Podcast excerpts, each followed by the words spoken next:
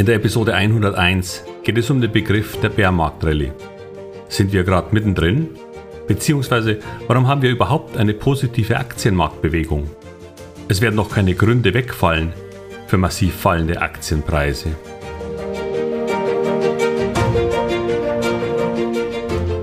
Herzlich willkommen, moin und Servus beim Podcast Aktien verstehen und erfolgreich nutzen.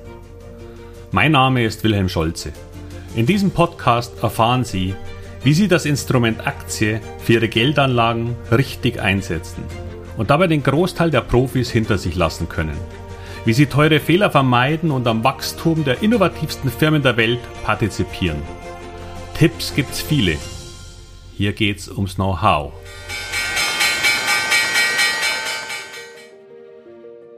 Bärmarkt-Rallye. Heute geht es um ein paar Begriffe, die Sie vielleicht häufig hören und ich kurz einordnen möchte. Wo stehen wir aus aktueller Sicht? Dass nun die Tiere Bulle und Bär die Symbole der Aktionärsgemeinschaft für steigende bzw. fallende Aktienmärkte sind, dürfte den meisten bekannt sein. Und als jemand, der sich seit über 30 Jahren professionell mit Aktien beschäftigt, habe ich auch selbst zwei Messingfiguren dieser so wichtigen Symbole gekauft. Sie stehen hinter mir über einem Bücherregal. Im Grunde ist fürs Dekorative bei uns zu Hause meine Frau zuständig. Nicht, dass ich ihr das aufdrücke, im Gegenteil, es ist mir eher nicht gestattet, die Wohnung mit meinen Ideen zu verschönern. Aber ich kann's verstehen. Bulle und Bär waren ein notwendiger Kompromiss. Aber gut. Seit dem Einfall von Putin in der Ukraine erfüllen die meisten Indizes das Kriterium eines Bärenmarktes weil solche als ein Verfall der Aktienkurse von über 20% vom Top definiert wurden. Warum gerade 20% kann heute niemand mehr sagen. Aber warum nicht? Und bisher zumindest hatten wir Bärenmärkte in quasi allen bekannten großen Indizes. Der DAX verlor vom Top bei ca. 16.300 Punkten auf die Tiefstände Ende September bei 11.900 rund 27 Prozent der Eurostox 50 Index rund 26 Prozent, der Standard Poor's 500 ebenfalls 27 Prozent und der Nasdaq 100 sogar 37 Prozent. Wobei man hier sagen muss, dass dieser Index allerdings auch einen erstaunlichen Rand nach oben hinter sich hatte und die amerikanischen Tech-Werte da auch ihren Bubble hatten. Zudem hatte dieser Index schon bis 24. Januar fast den Bärmarktstatus mit minus 18% erreicht. Bis dahin war der DAX nur 8% unter seinem High. Aber das war ja auch noch einen Monat vor dem Einmarsch Russlands in die Ukraine. Wenn Sie, wie viele Anleger, in einen breiten MSCI World Index ETF investiert haben, haben Sie diesen Verfall möglicherweise gar nicht so mitbekommen. Denn obwohl auch der MSCI World im Top rund 26% verloren hat, galt das für den entsprechenden ETF eben nicht, wenn man nicht währungsgehatcht war. Denn in Euro gemessen erreichte dieser Index noch nicht einmal den Bärmarktstatus, weil der Maximalverlust bisher bei nur 18% lag. Da der Großteil der darin gelisteten Unternehmen aus dem Dollarraum kommt, wurden große Teile der Aktienverluste durch einen starken Dollar kompensiert. Seit den Höchstständen der Indizes hat nämlich der Dollar rund 14 Prozent gegenüber unserem Euro zugelegt. Das bedeutet, dass ein großer Teil der Verluste der Aktien von Microsoft, Apple und Co. in Euro gemessen gar nicht groß ankam. Dies war für europäische Investoren dieses Jahr ein ausgesprochen gutes Investment. Nur für diejenigen, die aktuell gern in die USA reisen, äh, wird das geplante Urlaubsgeld wahrscheinlich nicht mehr reichen. Europäische Investoren waren also bei US-Investments begünstigt, zumindest wenn es um die größten Unternehmen ging. Über die verheerenden Verluste der Tech-Werte der zweiten Reihe habe ich ja schon öfter gesprochen und die waren auch nicht durch den Dollar zu kompensieren. Zurück zum aktuellen Geschehen.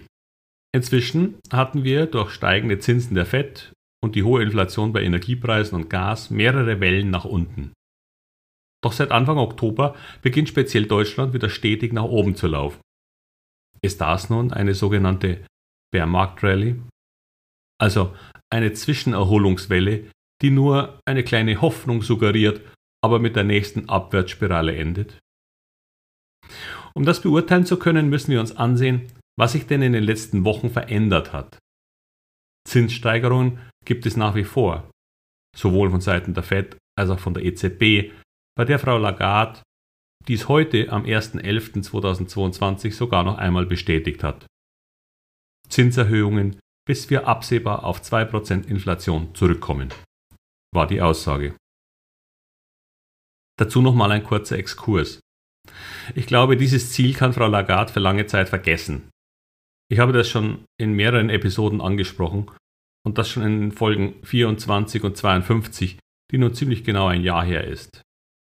Mein Titel lautete damals Die Inflation hat gerade erst begonnen. Mit der Idee, dass die Lohninflation beginnt. Heute, fast ein Jahr später, sind diese Lohnforderungen aus jeder Industrie vernehmbar. Und wie ich auch schon öfter gesagt habe, sogar notwendig. Denn wie sollen sich die Menschen bei dem aktuellen Inflationsumfeld ihr Leben sonst noch leisten können? Und genau hier versucht die Fed und die EZB dagegen zu steuern weil man die für die kommenden Jahre treibende Inflationskomponente gern unterbinden würde. Fast unsozial allerdings. Und gleichzeitig speziell bei uns problematisch, weil bisher der Großteil der bei uns herrschenden Inflation mit Zinsen der EZB gar nichts zu tun hat. Es ist die Mangellage an Rohstoffen und Versorgungssicherheit, in die wir uns selbst durch unsere Abhängigkeit zu Russlands Energie manövriert haben. Und doch kommt damit auch ein gewisser Hoffnungsschimmer auf. Denn einer der Hauptfaktoren für die Gefahr einer wirklich starken Rezession liegt natürlich am Mangel an Gas zur Produktion und den entsprechenden Preisniveaus. Doch gerade hier tat sich einiges in den letzten Wochen. Und ich beobachte das relativ eng. Denn lag der Referenzpreis für Gas an der Energiebörse in den Niederlanden Ende August noch bei 342 Euro für die Megawattstunde, so verlor er seither deutlich und fiel bis letzte Woche sogar unter 100 Euro. Er verlor also rund 70 Prozent. Die Future-Kontrakte für nächstes Jahr liegen im Moment bei rund 125 Euro, was noch immer eine Verdreifachung gegenüber November 2021 ist, aber doch ein riesiges Stück tiefer als noch vor wenigen Wochen. Spannend wird diese Entwicklung allerdings noch einmal, wenn es anfängt, wirklich Winter bei uns zu werden. Denn dann werden wir ran müssen an die Gasspeicher. Es kann also nochmal einen Zwischenanstieg geben bis Januar oder Februar. Aber dann sollte sich die fallende Tendenz weiter fortsetzen. Das ist zwar nicht unmittelbar in den Geldbeuteln bemerkbar, weil wir ja große Mengen Gas zu teuren Preisen als Reserven gekauft haben und auch sinnvollerweise kaufen mussten. Aber es gibt eine große berechtigte Hoffnung, dass wir sehr gut durch diesen Winter kommen und Gas nicht rationiert werden muss. Und das wird so mancher Firma in Deutschland das Überleben sichern. Das und die Unterstützung des Staates. Doch wenn wir hier eine gute Chance für nächstes Jahr sehen und die ersten Konjunkturexperten schon wieder von ihren Worst-Case-Szenarien zurückrudern, dann gibt es keinen Grund, warum viele unserer Unternehmen sich im einstelligen KGV-Bereich bewegen sollten. Wir werden sehen, was die Zukunft und Putin uns noch bringen in diesem Winter. Und es wird ganz sicher noch ein holpriger Winter. Aber mit etwas Glück fällt dieses belastende Momentum für unsere Wirtschaft nächstes Jahr weg. Und das bedeutet auch, dass ab Sommer 2023 die Inflationsrate zumindest aus Gaspreissicht wieder fallen wird. Das ist quasi ein Automatismus, sofern wir nicht wieder in unendliche Höhen steigen. Wenn sich das auch noch auf die Strompreise zumindest ein wenig auswirkt, dann hätten wir eine Komponente weniger, die die Inflation belastet. Allerdings, die Lohnkostensteigerungen werden bleiben und deshalb sehe ich unsere Inflationsraten noch für viele Jahre nicht beim gewünschten EZB-Ziel. Und damit werden sie real mit normalen Zinsanlagen weiterhin Geld verlieren. Aktien dagegen werden wieder bessere Zeiten haben und ich bin davon überzeugt, dass es wieder sehr angenehme Jahre für Aktionäre geben wird. Der aktuelle Kursaufschwung ist noch nicht das sofortige Durchstarten in eine neue Hoss, aber ich glaube, es ist schon viel mehr als nur eine Bärmarktrallye. Nur noch kurz zu etwas, das ich gerade vorbereite. Es wird eine mehrteilige Videoreihe zum Thema, wie man schnell die Fallstricke und Risiken von einzelnen Aktien einschätzen kann, geben. Das Thema ergab sich aus einer Umfrage bei meinen Newsletter-Abonnenten, denen ich sehr dankbar für die rege Mithilfe bin.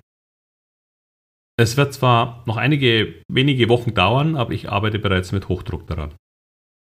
Für all diejenigen, die noch nicht bei mir im Newsletter angemeldet sind, wäre nun eine gute Gelegenheit dazu, damit sie zu den ersten gehören, die daran teilnehmen können. Ach so ja, völlig kostenfrei natürlich für meine Newsletter-Follower. Mich würde es sehr freuen, wenn ich Ihnen damit einen weiteren Baustein an Know-how liefern kann, damit Sie sich zu einem langfristig erfolgreichen Aktieninvestor bzw. Investorin entwickeln können.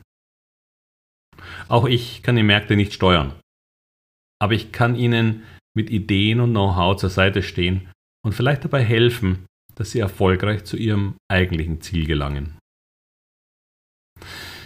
Wenn Ihnen diese Episode wieder gefallen hat und Sie vielleicht jemanden kennen, den das Thema Aktien auch interessieren könnte, dann würde ich mich sehr darüber freuen, wenn Sie die Episode teilen und entsprechend von diesem Podcast erzählen. Und durch Liken und einen positiven Kommentar machen Sie mir natürlich immer eine Freude. Ach so, und melden Sie sich doch zu meinem Newsletter an, falls Sie das noch nicht getan haben, damit Sie solche Dinge als erstes erfahren. Damit bis zum nächsten Mal und wie immer viel Erfolg bei all Ihren Investments. Ihr Wilhelm Scholze.